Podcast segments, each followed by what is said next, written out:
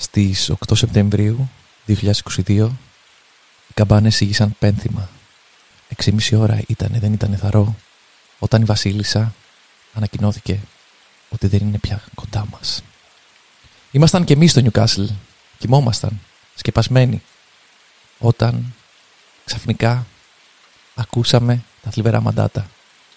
Έξω έβρεχε. Όλες οι στάσεις λεωφορείων και τρένων άλλαξαν. Δεν είχαν διαφημίσεις. Είχαν μόνο μια φωτογραφία της γεραιάς κυρίας, της ευσεβούμενης αυτής βασίλισσας που ήταν το σύμβολο της μοναρχίας. Ελισάβετ. Αντίο.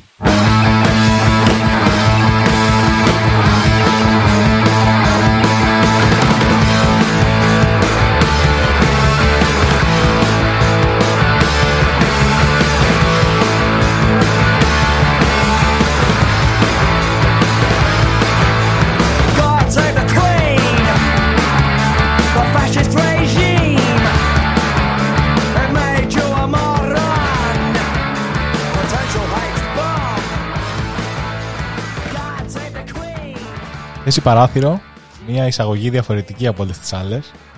Είχαμε μαζί μας τον διεθνώς αναγνωρισμένο ποιητή και απαγγελτή Αλέξανδρο, ο οποίος με την όμορφη αυτή φωνή του μας ε, έφερε όλους μαζί και εμάς και εσάς στο βροχερό Νιουκάστλ το Σεπτέμβριο του 22, όπου βρεθήκαμε για να φέρουμε καλή τύχη στο κράτος ε, αυτό. Έχει συμβεί και στο παρελθόν ε, Οπότε προγραμματιζόταν κάποια επίσκεψη, είτε θα χτυπούσε κάποιος τυφώνας, είτε θα πέθαινε κάποιος μονάρχης. Οπότε και αυτή τη φορά η Βασίλισσα ήταν το θύμα της καλοτυχίας που φέρνουμε ή της κακοτυχίας, όπως θα δει κανείς. Και αυτή λοιπόν ε, ήταν η εμπειρία μας. Και η έμπνευσή μας, έτσι. Η έμπνευσή μας για να σχεδιάσουμε αυτή την εκπομπή. Η εκπομπή αυτή θα έχει ένα διαφορετικό φορμάτ από ό,τι έχετε συνηθίσει, εσείς οι πολυπληθείς ακροατές μας. Αυτή τη φορά θα είναι ένα special επεισόδιο. Ένα επεισόδιο στο οποίο θα επικεντρωθούμε στην μοναρχία, στο θεσμό αυτό, ο οποίος υπάρχει όχι μόνο στο Ηνωμένο Βασίλειο, αλλά υπάρχει παγκοσμίως. Θα μιλήσουμε λιγάκι για, αυτά, για αυτό το φλέγον ζήτημα και θα μιλήσουμε με ένα διαφορετικό τρόπο. Έχουμε προετοιμάσει εγώ και ο Αλέξανδρος κάποιες ερωτήσεις, τις οποίες ε, δεν ξέρει ο άλλος, ε, τις οποίες θα τις θέσουμε τώρα έτσι ως έκπληξη ε, και πάνω σε αυτές τις ερωτήσεις θα, θα πάρουμε και το έναυσμα για να μιλήσουμε για το θεσμό της μοναρχίας. Πέντε ερωτήσεις λοιπόν ο καθένας. Ένα πρωτοχρονιάτικο δώρο για σας. Ε, και νομίζω ότι μπορούμε να ξεκινήσουμε, έτσι δεν είναι; Μπορούμε. Ποιος να έτσι. πεις ε, την πρώτη ερώτηση; Βεβαίως. Λοιπόν, είμαι έτοιμος. Ελπίζω να είσαι και εσύ έτοιμος. Είμαι έτοιμος. Λοιπόν, ε, διάβασα πολλά πράγματα στη ζωή μου, αλλά και για να φτιάξουμε αυτό το επεισόδιο. Και έχω μια συγκεκριμένη απορία. Και θέλω να με βοηθήσεις. Τι δουλειά κάνει ένας βασιλιάς; Τι δουλειά κάνει ένας βασιλιάς; Αυτό είναι μια πολύ δύσκολη ερώτηση. Ε, αν κάποιος ε, γνωρίζει τις πεπιθήσεις μου, θα ξέρει ότι η απάντηση θα είναι αυτή. Ένας βασιλιάς είτε δεν κάνει τίποτα και ουσιαστικά ζει από την ελεημοσύνη του κράτους που το ταΐ- τον ταΐζει, είτε βάζει το χεράκι του μέσα σε απεικιοκρατικές περιπέτειες, μέσα σε ιστορίες άσχημες, έχουν στιγματίσει την ανθρωπότητα και ίσως ακόμα τη στιγματίζουν. Οπότε ναι, ή αυτό, ή θα είναι κάποιος ε, άχρηστος ή θα είναι κάποιος δολοφόνος. Πάντως ο, ο ρόλος του βασιλιά έχει αλλάξει με τα χρόνια. Και ας πούμε τώρα περισσότερο, άμα πάρουμε και την περίπτωση της αποθανουσης είναι και λίγο μασκότ, ας πούμε να το πούμε. Ναι, σίγουρα, δηλαδή σίγουρα. είναι λίγο διακοσμητική. Δεν ξέρω, βέβαια όπως είπες και εσύ, ο κόσμος πληρώνει τον οβολό του γι' αυτό και δεν τον πληρώνει απλά. Ας πούμε στην Αγγλία πληρώνανε 100 εκατομμύρια λίρες το χρόνο ε, εισφορές στη Βασιλεία και μαζί με αυτό ο βασιλιάς όπως και η Εκκλησία δεν πληρώνουν φόρους, Ναι, δεν ναι, ναι. έχουν άλλους, ε, άλλους ε, τέτοιους. Είναι ζάπλουτοι ουσιαστικά και δεν ε, δίνουν τίποτα πίσω. Έτσι. Θα το συζητήσουμε ναι, άμα δίνουν κάτι πίσω ή όχι. Μμμ. Μπορεί να μας δίνουν μερικές ωραίες ιστορίες. Ναι, αυτό που λες για τη μασκότ είναι μεγάλη αλήθεια. Εγώ, όπως ξέρεις, ζούσα στην Ολλανδία για κάποιο καιρό και εκεί πέρα υπάρχει επίσης ο θεσμός της Βασιλείας και είναι τα γενέθλια του Βασιλιά κάθε, κάθε χρόνο, εκεί γύρω στο Μάρτιο-Απρίλιο, δεν θυμάμαι ακριβώς τώρα. Και γίνεται ένα τεράστιο πάρτι, ξεκίνονται όλοι στους δρόμους με τα πορτοκαλί τους, ε, γίνονται γυμνοσάλιαγκες από το ποτό. Ναι, ε, ναι. Καταλαβαίνεις, είναι μια κατάσταση έτσι αρκετά γιορτινή. Δεν νομίζω ότι χαίρονται για το βασιλιά, απλά ξέρεις. Είναι μια Χαίρονται για, αφορμή. τη- για, και για την αργία εκεί, ε. Ναι, ναι, ναι. Και δίνεται ουσιαστικά μια αφορμή έτσι να γιορτάσουμε, να πούμε λίγο έτσι τα gossip για, το, για, για τη βασιλική οικογένεια κτλ. Πάντως έβλεπα ένα επεισόδιο του κομικού Τζον Όλιβερ, ο οποίος παρομοιάζει το θεσμό της μοναρχίας με τη σκολικοειδή απόφυση. ότι κάποτε ήταν χρήσιμη, αλλά τώρα δεν είναι. Ναι, ναι, ναι. ναι. Ε, το καταλαβαίνω απόλυτα. Αυτό. Αλλά και το σοκαριστικό είναι ότι στην Αγγλία, παρότι σχολιάζουμε όλα αυτά, το 67% είναι υπέρ της μοναρχίας. Μμμ. Περίεργο. Τέλος πάντων. Ναι, αυτή ήταν η ερώτησή μου. Νομίζω ότι μιλήσαμε λίγο για αυτό στο προηγούμενο επεισόδιο που βγήκε πριν από λίγο καιρό ε, σχετικά με την Ισπανία. Ε, λέγαμε για την ταυτότητα και το πόσο όταν ταυτιζόμαστε, όταν κάτι μας δίνει ταυτότητα, ε, ότι είναι πολύ δύσκολο να το αποβάλουμε. Και ένας από αυτούς τους θεσμούς είναι σίγουρα της Βασιλείας, γιατί σκέψου τώρα στο Ηνωμένο Βασίλειο πόσο ο κόσμος γνωρίζει για τη Βασίλισσα, κάποιοι έχουν μεγαλώσει με την εικόνα της. Βασικά, ολόκληρη γενιά σίγουρα μεγάλωσε με την εικόνα της συγκεκριμένης Βασίλισσας. Οπότε είναι πάρα πολύ δύσκολο να αποτινάξεις κάτι τέτοιο από πάνω σου. Δεν είναι όπως εμείς, ας πούμε, που μπορεί να έχουμε έναν πρωθυπουργό, έναν Ναι. ε, πρόεδρο που έρχονται και φεύγουν. Ισχύει. Η Βασίλισσα ήταν Δηλαδή, πάντα εκεί. Πόσου πρωθυπουργού είχαμε όσο η Βασίλισσα ήταν εκεί. Ναι. Ε, και νομίζω ότι και για να μπούμε στα δικά σου μονοπάτια και ψυχολογικά είναι ίσως δύσκολο γιατί ας πούμε κάποιος ο οποίος μπορεί να συνδυάζει τη Βασίλισσα με τους γονείς του που μπορεί να έχουν φύγει με όλο αυτό το κομμάτι της ιστορίας που θέλοντας και μη ε, συνδέεται με, με, με αυτή τη μνήμη. Ακριβώς αυτό. Σκέψου τώρα. Η Βασίλισσα για έναν Άγγλο είναι εκεί σε κάθε βασική σου ανάμνηση. Δηλαδή, έγινε, ας πούμε, έγινε, έπεσαν οι δίδυμοι πύργοι, βγήκε η Βασίλισσα, είπε κάτι. Ε, στο οποιοδήποτε γεγονός της ζωής σου, η Βασίλισσα ήταν πάντα εκεί. Οπότε είναι πολύ δύσκολο να πεις πώς θα είναι η ζωή χωρίς τη Βασίλισσα, πώς μπορώ εγώ να πω Βασίλισσα, φύγε. Ακόμα και στους ε, 25 αποκλεισμούς της Αγγλίας στο, στα Μουντιάλ και, και τη μία κατάκτηση, εκεί ήταν πάλι. Ναι, ακριβώς αυτό. Πάμε λοιπόν στη δική μου ερώτηση. Οι ερωτήσεις ε, γενικά υπάρχουν, έχουν μια θεματική ε, ομοιογένεια και μια μορφολογική ομοιογένεια. Θα καταλάβεις τι εννοώ. Βρισκόμαστε στη Γερμανία στο έτος 1884. Λαμβάνει χώρα η διάσκεψη του Βερολίνου, όπου αποφασίστηκε το μέλλον της Αφρικής από ευρωπαϊκές κυρίως αυτοκρατορίες. Ω μέρος του διαβολικού τους παιχνιδιού με ανθρώπινες ζωές, δίνουν σε εσένα, Αλέξανδρε, το βασιλιά του Κονγκό, Μμ. την επιλογή. Θέλεις να γίνεις απικία της Βρετανίας ή της Ολλανδίας; Οι Ολλανδοί τα προηγούμενα 250 χρόνια πήραν από τα εδάφη σου πολλούς ανθρώπους για σκλάβους και τους διένυμαν ανά τον κόσμο. Οι Βρετανοί είναι οι γνωστοί Βρετανοί. Τι επιλέγεις; Λοιπόν, είμαι ο Βασιλιάς Αλέξανδρος που ήρθε από το μέλλον για να πάρει αυτή την απόφαση, γιατί ξέρω την τύχη, ας πούμε, Ε, του Βασιλείου της Ολλανδίας και της Αγγλίας. κοίτα, εγώ θα πρότεινα να μπεις στο πετσί του ρόλου. Είσαι Λοιπόν. ένα βασιλιάς που δεν πολύ ξέρεις. Θα σου πω, να δούμε τι ήταν η... Είπες για την Ολλανδία, μου δώσεις αυτά τα στοιχεία, δεν μου πες για την Αγγλία. Η Αγγλία ήταν η πιο ε, ισχυρή απεικιοκρατική δύναμη της εποχής και είναι γνωστό ότι είχε το κλασικό ε, διέρε και βασίλευε. Οπότε σε πολλές περιπτώσεις ακόμα και τότε και φάνηκε και στο μέλλον, αλλά αυτό υποτίθεται δεν το ξέρω έτσι δεν είναι; Ακριβώς. έχει αυτή την ε, πρακτική ότι προσπαθεί να δημιουργήσει διχασμό και μετά τα αποτελέσματα είναι, είναι δύσκολα. Οπότε με βαριά καρδιά θα έπαιρνα την Ολλανδία. Θα έπαιρνες στην Ολλανδία, μάλιστα. Ναι. Οι Ολλανδοί, ξέρεις, ήταν οι πρωτοστάτες ε, του εμπορίου ε, σκλάβων. Εντάξει, και οι Άγγλοι, βέβαια, εννοείται κόσμο και κοσμάκι μετέφεραν από εδώ και από εκεί. Αλλά ωραία. Θα μπορούσα να ήμουν και βαρετός να πω, «Α, όχι κανέναν από τους δύο, προτιμώ. Αλλά Όχι, όχι, μ' αρέσει που επέλεξες, μ' αρέσει. ωραία, ωραία. Ευχαριστώ πάρα πολύ για την απάντησή σου. Ήταν πολύ ωραία δομημένη σε ευχαριστώ. και αιτιολογημένη. Και εγώ θέλω να, κάνω, να περάσουμε σε ένα άλλο θέμα. Το έχουμε συζητήσει εντόνως και με πάθος εκτός μικροφώνων Μμμ. και θέλω να το βάλω μέσα στην εκπομπή. Πολύ ωραία. Ήταν η Ελισάβετ η δεύτερη μια καλή βασίλισσα. Ε, θα πρέπει να θέσουμε, νομίζω, φίλε μου Αλέξανδρε, εδώ πέρα τα κριτήρια για το τι σημαίνει καλός βασιλιάς, καλή βασίλισσα. Με κάθε κριτήριο νομίζω όχι. Κοίτα, αν ο ρόλος της Βασίλισσας είναι αυτό που λέγαμε, να, απλά να είναι εκεί πέρα μασκότ, ε, φαντάζομαι και μια χαρά την έκανε τη δουλίτσα της. Το πρόβλημα όμως εδώ πέρα, αν με ρωτάς, είναι το άλλο. Ένας βασιλιάς ή ένα, ένα, ένα πρόσωπο το οποίο είναι γνωστό και έχει κάποια έτσι δύναμη, είναι ένα σύμβολο. Ο Καρλ Γιουνγκ είχε μιλήσει για τη δύναμη των συμβόλων, το ότι δίνουν νόημα στη ζωή ε, από το υποσυνείδητό μας. Οπότε, όταν έχεις μια βασίλισσα η οποία έχει τόσο πολύ δύναμη, μπορεί να μην έχει καθόλου θεσμική δύναμη, μπορεί να μην έχει καμία δύναμη εξουσίας. Όμως, όταν έχει τόσο πολύ ισχυρή δύναμη συμβολική, θα έπρεπε κατά τη γνώμη μου να είναι ένας, ε, μια φυσική δύναμη, ένας, ε, ένας, ένας φωτεινός φάρος, ο ο οποίος θα εμπνέει και θα δίνει παράδειγμα. Ε, από αυτή την άποψη νομίζω ότι δεν ήταν μια καλή βασίλισσα. Σε ευχαριστώ. Ε, περίμενα να σε παγιδεύσω εδώ στο θυμικό σου, αλλά το έχεις λιάνει, το έχεις. Ε, ε, ε, αυτό που θέλω να πω εγώ σε σχέση με αυτήν την ερώτηση είναι ότι θεωρώ ότι δεν είναι πολύ εύκολη η απάντηση. Από τη μια μεριά είναι το είναι, ξέρεις, δολοφόνος, είναι... Απ' την άλλη είναι ότι ήταν η βασίλισσά μας, το σύμβολό μας, κλαίμε κτλ. Ε, νομίζω ότι όπως είπες στην αρχή τα κριτήρια είναι σημαντικά να σκεφτούμε ποιος είναι ο ρόλος της μοναρχίας τότε, σήμερα, ποιος ήταν ε, ο- ο τρόπος που το υπηρέτησαν οι Άγγλοι μονάρχες αν πάμε σε αυτό και πώς το υπηρέτησε η Ελισάβετ. Γιατί μπορούμε να δώσουμε ας πούμε, το παράδειγμα της Κύπρου ας πούμε ή μπορούμε να δώσουμε το παράδειγμα της Κένιας που είχαν σκοτωθεί 60.000 στην Επανάσταση που είχαν κάνει εκεί στα, στα τέλη του, της δεκαετίας του 50 που ήταν η Ελισάβετ.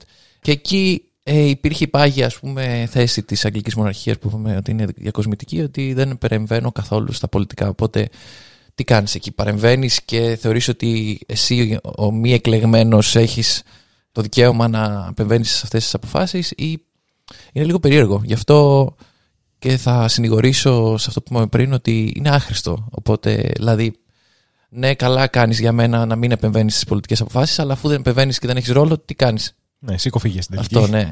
Ε, να, είναι σημαντικός ο διαχωρισμός ε, ε, της βασιλείας από την εξουσία την πραγματική. Δεν, στην πραγματικότητα καταλαβαίνω ότι η βασίλισσα και ο κάθε βασιλιάς ε, στα δυτικά κράτη έστω δεν έχει, κάποια, δεν έχει κάποια ούτε νομιμοποίηση για να κάνει κάτι ούτε εκτελεστική δύναμη. Παρ' όλα αυτά, Είναι σαν τον πρόεδρο της Δημοκρατίας ε, στην Ελλάδα. ναι, ναι, ναι, ακριβώς. Αλλά παρόλα αυτά, όταν ε, όλα γίνονται στο όνομά σου, δηλαδή όλα γίνονται εν ονόμα της Βασίλισσας ε, και ακόμα πο- σε πολλά κράτη, φαντάζομαι, που είναι κάτω από, το, από την κοινοπολιτεία, άμα πρέπει να, να αναρωτηθείς ποιος είναι ο αρχηγός του κράτους, είναι μάλλον η Βασίλισσα σε πολλά από αυτά τα κράτη, έστω και τυπικά. Παρ' όλα αυτά, όταν γίνονται όλα στο όνομά σου, ε, κάπως δεν έχεις και εσύ μια ευθύνη. Ακόμα και δεν έχεις πραγματική δύναμη, έχεις έστω την ευθύνη της ε, της προσωπικής σου άποψης, η οποία αν δεν συμφωνεί, μην πηγαίνεις να παριστάνεις εκεί πέρα το σωτήρα και ε, ότι όλοι είναι υπήκοοί σου στην τελική. Και είναι και δύσκολο να στο τέλος, ε, παρότι έθεσα το κριτήριο αρχικά, να διαχωρίσεις ε, τον άνθρωπο με το ρόλο του Μμμ. και πόσο ακόμα αν ο ρόλος είναι ισόβιος, ας πούμε. Οπότε είναι και δύσκολο να πεις, οκ, αλλά είσαι η βασίλισσα της Αγγλίας, οπότε σε κρίνουμε με αυτόν το, τον τρόπο. Παρ' όλα αυτά, δεν μπορείς να σηκωθείς να φύγεις άμα δεν ταιριάζει με τη δική σου ας πούμε, προσωπική ιδιοσυγκρασία, με τις προσωπικές οπόψει. Ε, όλο αυτό. Δηλαδή, αν ο ρόλος σου είναι τόσο διαφορετικός από το ποιος πραγματικά είσαι, μπορείς να φύγεις. Όπως είδαμε, γίνεται κάπως έτσι να παραιτηθείς των δικαιωμάτων σου, έστω και, Ναι. έστω και με δύσκολο τρόπο. Συνήθως αυτό, από όσο ας πούμε, θυμάμαι, δεν γίνεται για ηθικούς λόγους. Συνήθως κάποιος ε, ερωτεύεται κάποιον που δεν μπορεί να παντρευτεί. Ναι, ναι, ναι, ξέρεις. αλλά μπορεί να γίνει. Οπότε Αυτό λέω. οι- οι λόγοι είναι, ξέρεις, περισσότερο Ναι, ναι, ναι, ναι. τέτοιου είδους. Αυτό που ανέφερες για τις χώρες, τη στιγμή που πέθανε η Ελισάβετ ήταν βασίλισσα σε, ακόμα σε 14 χώρες, Μμμ. οι οποίες άμα θες μπορώ να τις αναφέρω εντάχει. Ναι, ναι, γιατί όχι. Ηνωμένο Βασίλειο, Καναδάς, Αυστραλία, Νέα Ζηλανδία, Τζαμάικα, Μπαχάμες, Γρενάδα, Παππούα Νέα Γουινέα, νήσι τη Σολομόντα, Τουβαλού, Αγία Λουκία, Αγίος Βικέντιος και Γραναδίνες, Αντίγουα και Μπαρμπούντα, Μπελίς και Άγιος Χριστόφορος και Νέβης. Και Α, νομίζω ότι σε κάποιες από αυτές έχουν ήδη αρχίσει και ψηφίζουν να φυγούν. υπάρχει, έχει ανοίξει αυτή η συζήτηση σε κάποιες από αυτές τις χώρες και μάλιστα το 2021, πριν πεθάνει η Ελισάβετ, στο, ε, στα Μπαρμπέιντος, Μμ. ε, την αποκηρύξανε. Και Α, μάλιστα, αλλά δεν θέλαν να μείνουν πολύ χωρίς βασίλισσα, οπότε ανακηρύξανε ως εθνικό ήρωα την ε, Ριάννα. Ήταν η ίδια εκδήλωση. Οπότε η Βασίλισσα του είναι η Ριάννα. ναι, ναι, είναι η βασίλισσα της καρδιάς τους.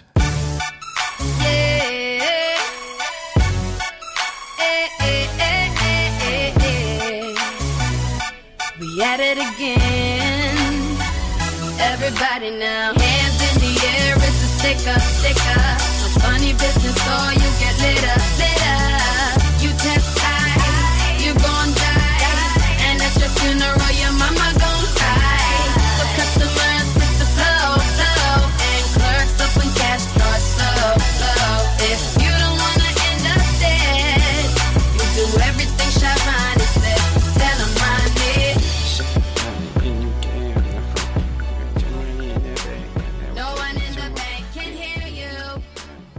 Σου έχω άλλη μια ερώτηση, φίλε μου Αλέξανδρε. Τέλεια, ωραία.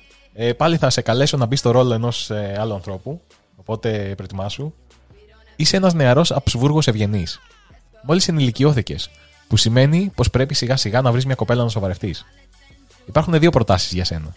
Η πρώτη είναι η Βασίλισσα Βικτόρια της Αγγλίας. Μια γυναίκα αυστηρή που φημιζόταν για το βαρύ της χέρι, τη δυνατή της κορμοστασιά, καθώς και για την έλλειψη στοργής και θηλυκότητας. Όμως, επί των ετών της, εξαφανίστηκε ο θεσμός των σκλάβων στη Βρετανία και δόθηκαν πολλά εργατικά δικαιώματα. Από την άλλη, έχουμε την πανέμορφη και γλυκιά Μαρία Ντουανέτα, αποκομμένη από το λαό, με τη διάσημη ρίση στο παλμαρέ της. Αν δεν έχετε ψωμί, φάτε παντεσπάνι. Ποια από τις δύο διαλέγεις να παντρευτείς; Ωραία ερώτηση. Θα...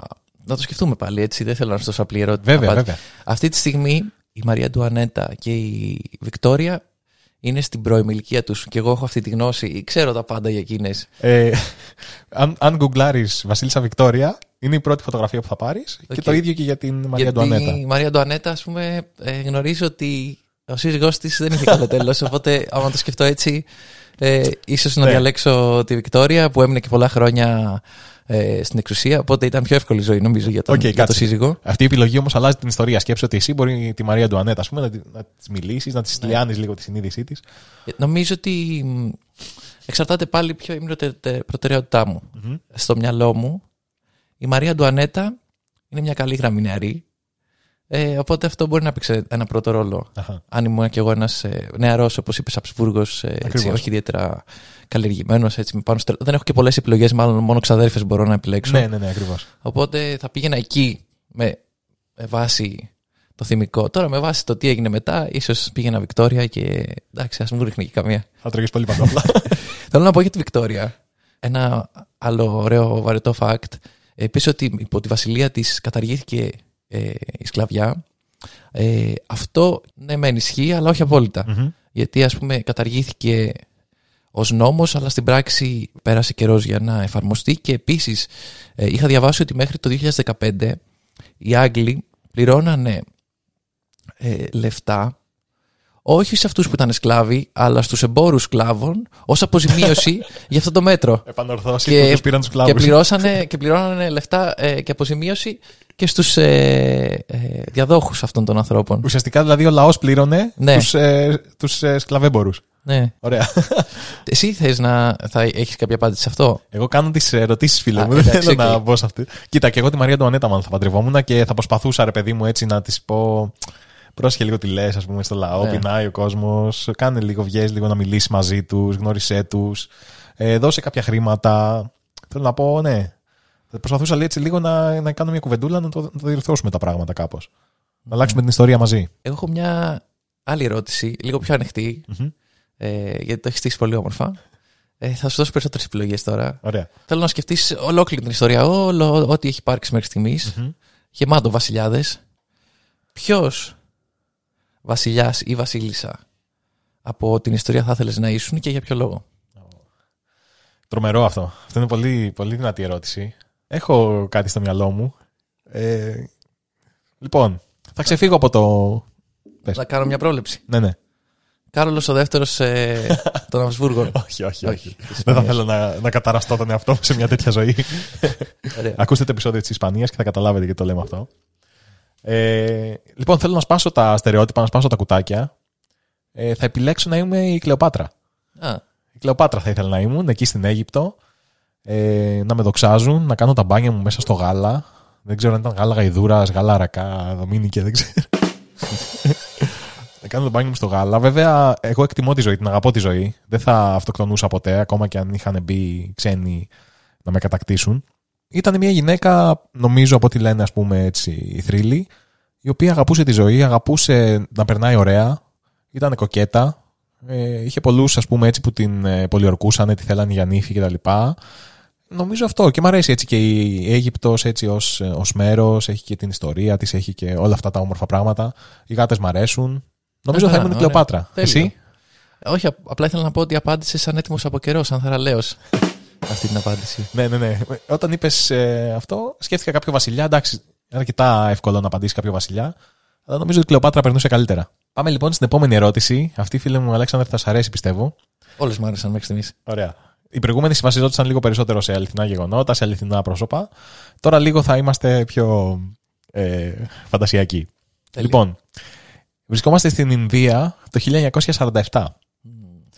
Εσύ είσαι ένας νεαρός Ινδός, όμορφος και ευθυτενής. Το όνομά σου, Σαγκρουβάν. μπροστά σου ανοίγονται δύο μονοπάτια.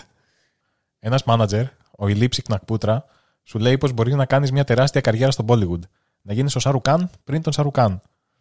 Όλες οι όμορφες Ινδές και οι όμορφοι Ινδοί θα σε θέλουν για δικό τους. Θα ζήσεις μια ζωή γεμάτη πλούτη.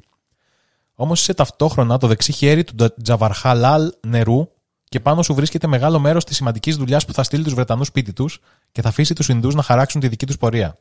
Χρόνος και για τα δύο δυστυχώς δεν υπάρχει. Τι επιλέγεις; Μμ, δύσκολη ερώτηση. Ξέρεις πολύ καλά ότι είναι ένα από τα μεγάλα μου όνειρα είναι να, να φτάσω κάποια στιγμή στο επίπεδο του Σαρουκάν. Είναι γνωστό. Είναι γνωστό, ναι, δηλαδή υποκριτικά αυτό το- την πολυπίκυλη εργαλειοθήκη που έχει ο σωπιός, το σώμα του που είναι χαραγμένο από α, αγγέλους.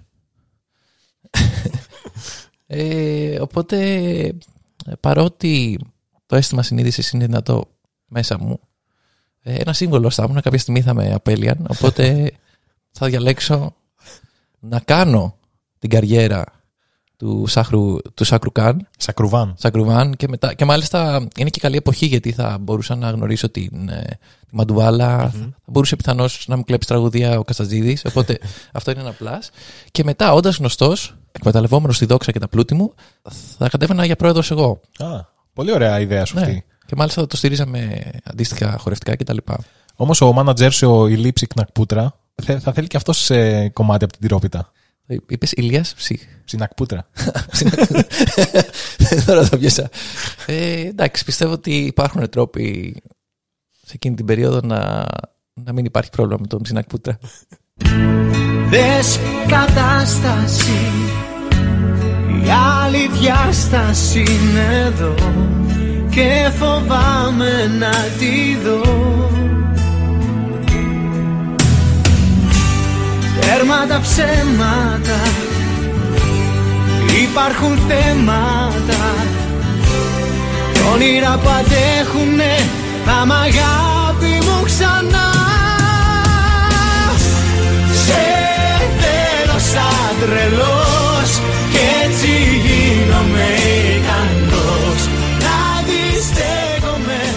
Να μη στέκομαι βουβός Τι είναι μοναδικό στην περίπτωση της βασιλείας στην Ελλάδα; Τι είναι μοναδικό; Ε, να, να πω έτσι από. Ναι, ναι. Ό,τι μαντεψιά. σου- Ό,τι σου έρχεται στο μυαλό. Ε, ότι δεν ήταν Έλληνες ποτέ οι βασιλιάδες; Ταιριάζει.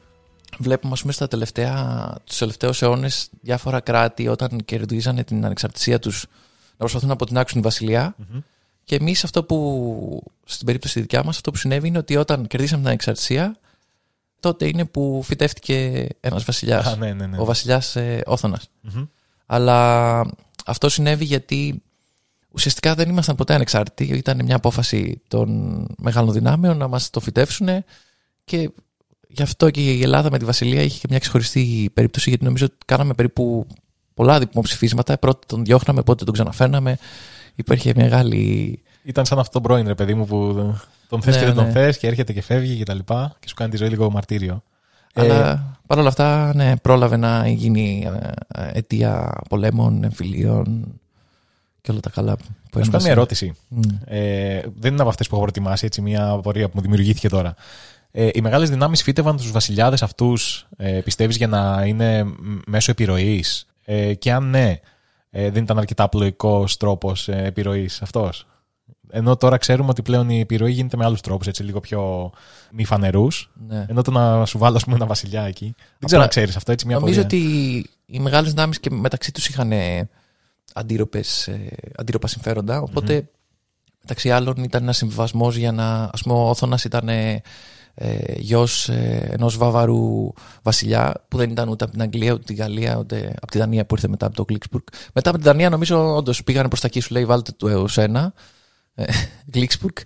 Και, και θα ξέρεις να έχουν ένα βασιλιά. Είναι και λίγο φάση να ικανοποιήσουμε αυτό το μικρό ευγενή, ας πούμε, να του δώσουμε μια μικρή χώρα εκεί πέρα να, να κάνει εκεί πέρα τη- το βασιλιά. Ναι. Κάπως έτσι χαζά μου φαίνονται όλα αυτά λίγο έτσι. Παιχνίδια εξουσίας, λίγο πιο απλοϊκά από ό,τι είναι σήμερα, που είναι λίγο πιο πολύπλοκα τα πράγματα στις ε, σφαίρες επιρροής. Ωραία. Έχω άλλες δύο ερωτήσεις εγώ. Είναι και οι δύο χαζές. Οπότε πάμε στην πρώτη. Βρισκόμαστε λοιπόν στη Μεγάλη Βρετανία το 1996. Είσαι η νεαρή πριγκίψα Νταϊάννα. Αυτή τη γνωρίζεις, έτσι; Τη γνωρίζω, ναι. Πολύ καλά. Πριγκίψα της Ουαλίας και πολύ αγαπητή σε όλο τον κόσμο. Ολό. Όχι. Η Βασίλισσα Ελισάβετ δεν σε χωνεύει καθόλου. Τα πράγματα είναι ακόμα πιο ζωφερά, καθώς ανακαλύπτεις ότι ο πανέμορφος σύζυγός ο Κάρολος έχει επιστρέψει στην πρώην του την Καμίλα. Ένας νεαρός δημοσιογράφος σε πλησιάζει και σου ζητάει να εξιστορήσεις τα πάντα γύρω από τη ζωή σου στο παλάτι, τη δυστυχία που ζεις και τη σχέση σου με τη Βασίλισσα. Για να μπορέσει να συμβεί αυτό, θα πρέπει να φύγεις από το παλάτι και να ζήσεις σε μια άλλη χώρα, διότι η ζωή σου θα κινδυνέψει. Είναι όμως για χάρη της αλήθειας και για χάρη του Βρετανικού λαού που σε αγαπάει και αξίζει να μάθει την αλήθεια. Θα δεχτείς την πρόταση του νεαρού δημοσιογράφου ή θα επιλέξεις να συνεχίσεις τη ζωή σου με ασφάλεια σαν πριγκίπισσα και μελλοντική βασίλισσα το 2022. Αν ναι, σε ποια χώρα θα επιλέξεις να ζήσεις την υπόλοιπη ζωή σου και ποιο θα είναι το νέο σου όνομα; Καταρχάς, νομίζω η Νταϊάννα πρέπει να έχει χωρίσει πιο πριν από το, με τον Κάρολο. Ναι. Ε, και όντως είχε κάνει κάπου δηλώσεις στον τύπο, ας πούμε. Ο Βρετανικός τύπος, από όσο γνωρίζω, είναι ο χειρότερος. Ε, Έχει κάτι κολοφυλάδες ναι, εκεί. πραγματικά. The Sun και Mirror και όλα αυτά. Και πραγματικά. Αυτό που θα διάλεγα πραγματικά ε, είναι να μιλήσω και μετά να, αν μπορώ να, να φύγω σε μια άλλη χώρα, σαν τον Ψωμιάδη, και να μπορέσω να κάνω τη ζωή μου. Γιατί φαντάζομαι ότι μετά από ένα σημείο και μετά, όλο αυτό το βάρος που είχε να διαχειριστεί ε, από τον τύπο και από όλα αυτά, ε, ήταν μεγάλο βάρος. Δηλαδή και αυτή, άμα θα μπορούσε να έχει μια επιλογή να ξεφύγει και να ζήσει τη ζωή της ελευθερη πιστεύω θα το έκανε. Η συγκεκριμενη Τώρα, άμα ήσουν Καμίλα, ε, κάποια στιγμή θα δικαιωνώσουν και θα γινώσουν Βασίλισσα και θα φρόντιζε να ανανεώσεις το μελάνι του νέου σου βασιλιά όταν τσαντήσετε. Τώρα λοιπόν πρέπει να αποφασίσεις, αφού αποφάσισες ότι θα είσαι ειλικρινής με το, με το Βρετανικό λαό, ε, σε ποια χώρα θα πας, πού θα πας να κρυφτείς και ποιο θα είναι το νέο σου όνομα. Ωραία. Ε, θα κρυβόμουν. Θα... Καταρχάς, ξέρεις ότι μου αρέσει πολύ ο ήλιος. Παρότι είμαι η Νταϊάννα και έχω μεγαλώσει σε σύννεφα και τα λοιπά, θέλω λίγο ήλιο. Και θέλω κάπου που να έχει ήλιο ει δυνατόν όλο το 12μηνο Θα πήγαινα κοντά στον Ισημερινό, αλλά την πλευρά της Αφρικής. Θα πήγαινα στο επεισόδιο νούμερο 3, Πράσινο Ακροτήρι και Δημιουργικότητα. ε, εκεί που οι παραλίες είναι υπέροχες και θα λεγόμουν Ουμπέρτο. Ουμπέρτο. Θα γινόσουν άντρας. Το Ουμπέρτο δεν είναι. Α, οκ. Ναι, θα γίνομαι άντρας. Λοιπόν, θα ήσουν μια λευκή γυναίκα ξανθιά στο πράσινο ακροτήρι. Μια, σαν τη μήγαμε στο γάλα δηλαδή. Και θα λεγόσουν Ουμπέρτο. και θα λιαζόσουν σε μια παραλία όλη τη μέρα. Ακριβώς. Ωραία. Εντάξει. Νομίζω θα ήταν το τελευταίο μέρος που θα σε έψαχναν ποτέ η, η MI6, πώς λέγεται. Εκτός αν είναι από, τη, από το James Bond αυτή και δεν υπάρχει αυτή η υπηρεσία. Τέλος πάντων. Ε, Secret Service. το Secret Service λοιπόν της Αγγλίας νομίζω θα ήταν το τελευταίο μέρος που θα σε έψαχνε εκεί. Οπότε είναι μια πολύ καλή επιλογή. Πριγκίπισσα Ουμπέρτο της Λοιπόν, Ουαλίας. θα ήθελα πολύ γρήγορα να μου πεις και εσύ. Δεν σου δίνω επιλογή να επιλέξεις τι ζωή θέλεις, αλλά πού θα πήγαινες και πώς θα σε λέγανε. Εγώ νομίζω θα ερχόμουν στην Ελλάδα. θα ερχόμουν στην Ελλάδα έτσι για το καλό φαΐ και τα λοιπά και τον κόσμο. Και θα με λέγανε πφ, Άρτεμι. Θα ε, άλλαζα το όνομα Νταϊάννα, που είναι ε, η θεότητα ε, Άρτεμις, όπως την ονόμασαν οι Ρωμαίοι, και θα λεγόμουν Άρτεμις, ε, το οποίο θα έχει και μια έτσι συμβολική ε, χρειά και θα τους κορόιδευα και λίγο στη μούρη, που δεν μπορούν να με βρουν ε, ενώ το άλλαξα τόσο εύκολα το όνομά μου. Μάλλον θα απέφευγες, ας πούμε, μέρη όπως τα μάλια, ή- ο κάβος. ναι, ναι, ναι. Αν και αυτοί συνήθως είναι μεθυσμένοι, οπότε και να το βλέπανε θα το αμφισβητούσαν μετά. Ναι, υπάρχει μια ασφάλεια εκεί πέρα, άμα είσαι μέσα σε αυτούς που. Εκτός κι αν που χάσει ήσουν τον και κόσμο. εσύ μία από αυτούς και ξέρεις. Γιατί όχι. Γιατί όχι. Πριγκίπισσα ελεύθερη είμαι. Στην τελική κάνω ό,τι θέλω στην Ελλάδα έτσι με τους ωραίους Έλληνες και τις ωραίες Ελληνίδες. Γιατί όχι. Λοιπόν, τελευταία ερώτηση. Χιλιάδες ε, βασιλείς και βασίλισσες έχουν γεννηθεί και πεθάνει. Όπως πρόσφατα στις 8 Σεπτεμβρίου 2022 η Ελισάβετ δεύτερη. Θέλω να μου πεις αν έχεις ακούσει ποτέ ε, ποιος είναι ο πιο γελίος θάνατος βασιλιά; η βασίλισσα. Ε, είμαι σίγουρος ότι έχουν γίνει αρκετά γελοί και οι περισσότεροι φαντάζομαι θα έχουν να κάνουν με απολαύσεις, ξέρω εγώ, από το πολύ φαΐ, από το πολύ σεξ, από το πολύ ποτό, από το. ξέρεις τέτοια πράγματα. Τα έχουν λυμμένα όλα, οπότε δεν θα πέθανε κανείς από την πείνα. Ε, ή θα έπεσε κάποιος μεθυσμένος σε κάποιο σε τριβάνι. Αλλά αυτά είναι υποθέσεις τώρα. δεν ξέρω, έχεις να μου πεις κάτι; ναι, έχεις πετύχει πολλά από αυτά. Θέλω να σου πω μερικές περιπτώσεις. Κάποιες από αυτές ε, τις έχεις ε, πετύχει, κάποιες περίμενα να, να πετύχεις, γιατί είναι ένα θέμα που σε αφορά ε, αυτό που θα αναφερω Κάποιοι βασιλιάδες πεθάνανε. Θυμάσαι πώ πέθανε. Έχεις δει Game of Thrones; ναι. Ο Λάνιστερ, ο μπαμπάς. Ε, ναι, αυτό νομίζω τον ε, πυροβόλησε με μια βαλίστρα ο γιος του την ώρα που ήταν στην τουαλέτα. Ακριβώς. ε, Έχει τύχει, όχι με βαλίστρα, αλλά έχει τύχει βασιλιάδες να πεθάνουν την ώρα που πηγαίνανε στον άλλο θρόνο, το δεύτερο θρόνο τους. Ε, ο πιο σημαντικός είναι ο Βασιλιάς Έλβης. Έτσι. Ξεκινάει από εκεί. ε, και ένας από τους άλλους είναι ο Γιώργο ο Δεύτερος της Μεγάλης Βρετανίας, ο οποίος ήταν από το 1727 έως το 1760. Εκείνη την εποχή οι τουαλέτες δεν είχαν το αποχητευτικό σύστημα όπως είχαν στο Βυζάντιο. οπότε είχαν ένα μπάκετ. Λέγεται ότι το κλώτησε και έπεσε και πέθανε έτσι. Α, kick the bucket. Kick the bucket. Από εκεί βγαίνει. Ναι. Α, Και μάλιστα, fun fact, ο Γιώργος ο Β' ήταν ο τελευταίος ε, βασιλιάς της Αγγλίας που πήρε μέρος σε μάχη. μάλιστα. Από τότε ήταν όλοι βο- βολεμένοι πάνω στις πολυθρόνες τους εκεί, ε. Και επίσης η Κατερίνη Δεύτερη της Ρωσίας ε, φέρεται ότι το 1747 έπαθε εγκεφαλικό την ώρα που έκανε τα κακάκια της. Άμα. Ο χειρότερος τρόπος να πεθάνεις, ε. Χειρότερο μέρος, μάλλον. Αναλόγως, ή για- αν θες να πεθάνεις πάνω στην απόλαυση μπορεί Κάποια άλλη απόλαυση. κάποια άλλη να... Ναι, γιατί είναι μετά και ποιος θα σε βρει, ρε παιδί μου. Ε, αλλά φαντάζομαι ότι κάποιοι εκτελέστηκαν κιόλας. Ε. Είμαι σίγουρος. Σίγουρα, ναι. Ένας άλλος θρόνος, ο, ο actual θρόνος, ε, ήταν η αιτία που πέθανε ένας άλλος βασιλιάς, ο, ο Μπέλα της Ουγγαρίας. Ήταν και όμορφος. όμορφη, δεν ξέρω πώς το λέει. Και μπέλα. και Μπέλα. Ο, ε, ο οποίος σκοτώθηκε γιατί κατέρευσε ο θρόνος και πέθανε. Σαν τις πλαστικές καρέκλες που έχουμε στα χωριά που σπάει καμιά φορά και πέφτει. Απλά μάλλον ήταν από πολύ ψηλά, οπότε κατάλαβες. Λοιπόν, μετά για φαγητό έχω τον Αδόλφο Φρεδερίκο της Σουηδίας, ο οποίος έφαγε 14 πιάτα γλυκό και, και πέθανε. Και έχω και ένα δικό μας, τον Αλέξανδρο της Ελλάδας, το 1920. Ο Αλέξανδρος ήταν ο βασιλιάς του Κωνσταντίνου στον Α Παγκόσμιο Πόλεμο. Και τον οποίον τον δάγκωσε μαϊμού στο Τατόι και μετά από λίγο ε, πέθανε. Μάλιστα. Και μάλιστα, χάρη σε αυτόν, μια από τις μεγαλύτερες πόλεις της Ελλάδας, ε, που λεγόταν τότε Δεδεαγάτς, λέγεται τώρα Αλεξανδρούπολη. Καλύτερα.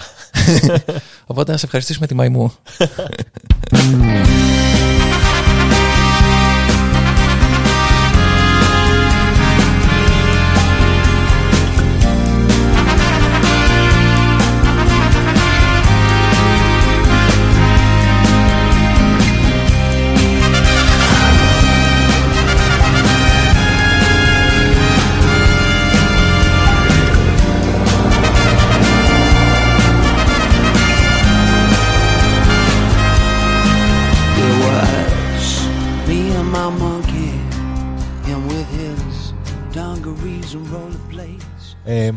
πάμε λοιπόν στην τελευταία ερώτηση.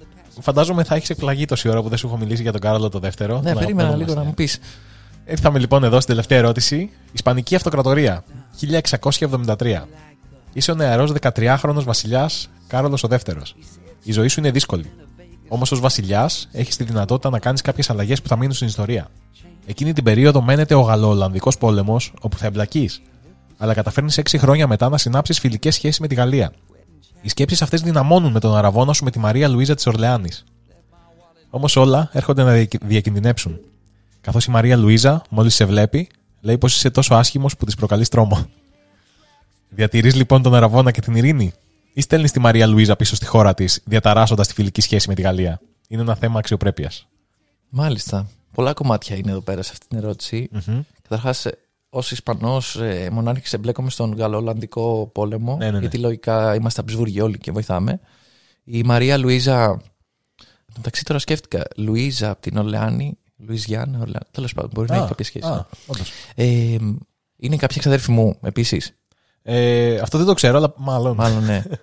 Ε, και είμαι 13 χρονών. Πρέπει να αποφασίσω με το, με το μυαλό μου το, Πες το 13 ακριβώς, χρονών. ακριβώς αυτό. Έχεις Ε, πιάσει σίγουρα. το... Είμαι, έχω ζήσει μια ζωή που δεν έχω λάβει μάλλον πολύ αναγνώριση ουσιαστική. Έχουν ε, δημιουργηθεί κάποια θέματα μέσα μου, οπότε σίγουρα η πρώτη μου αντίδραση θα ήταν να τη διώξω την, ε, την, το Λουιζάκι.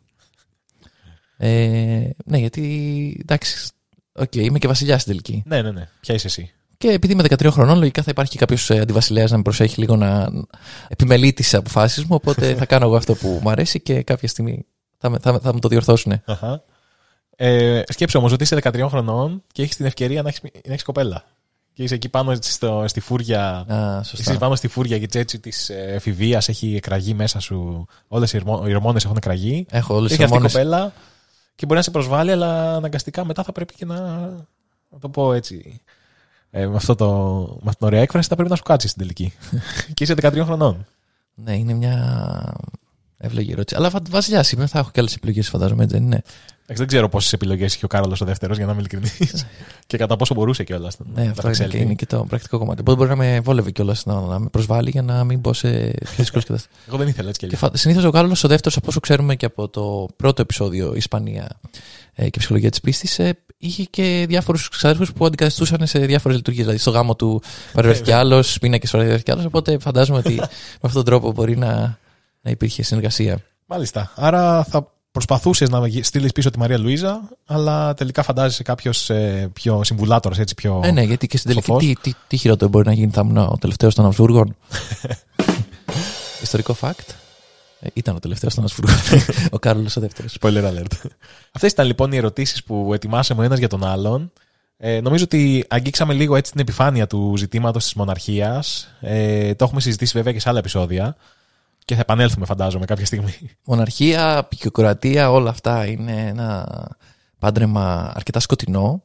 Αυτό που θα θέλαμε εμείς να σας ζητήσουμε είναι, έχετε εσείς κάποια ερώτηση σχετικά με τη μοναρχία που θέλετε να, να σας την απαντήσουμε. Αν ναι, παρακαλώ στα σχόλια. Ναι, ναι. Γράψτε μας Διστάστε. ό,τι θέλετε να μάθετε και μάλλον θα απαντήσουμε με λίγο λιγότερο σοβαρό τρόπο. Θέση παράθυρο. Ε, περάσαμε πολύ ωραία σε αυτό το επεισόδιο και ελπίζουμε να περάσετε κι εσείς ωραία. Και ανυπομονούμε να σας δούμε στο επόμενο. Θέσει παράθυρο όταν πέθανε η Βασίλισσα. Και ξετύλιξε ένα ωραίο κουβάρι το οποίο παρουσιάστηκε μπροστά σας. Ήταν το τελευταίο επεισόδιο α, της χρονιάς, το επεισόδιο 14 και ερχόμαστε ανανεωμένοι με πολλά επεισόδια και προορισμούς την επόμενη χρονιά.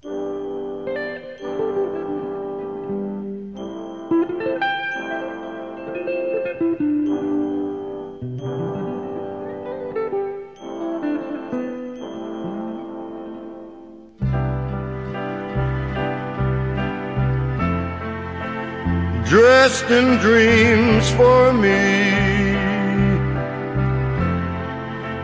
You were what I wished to see, Elizabeth. Elizabeth.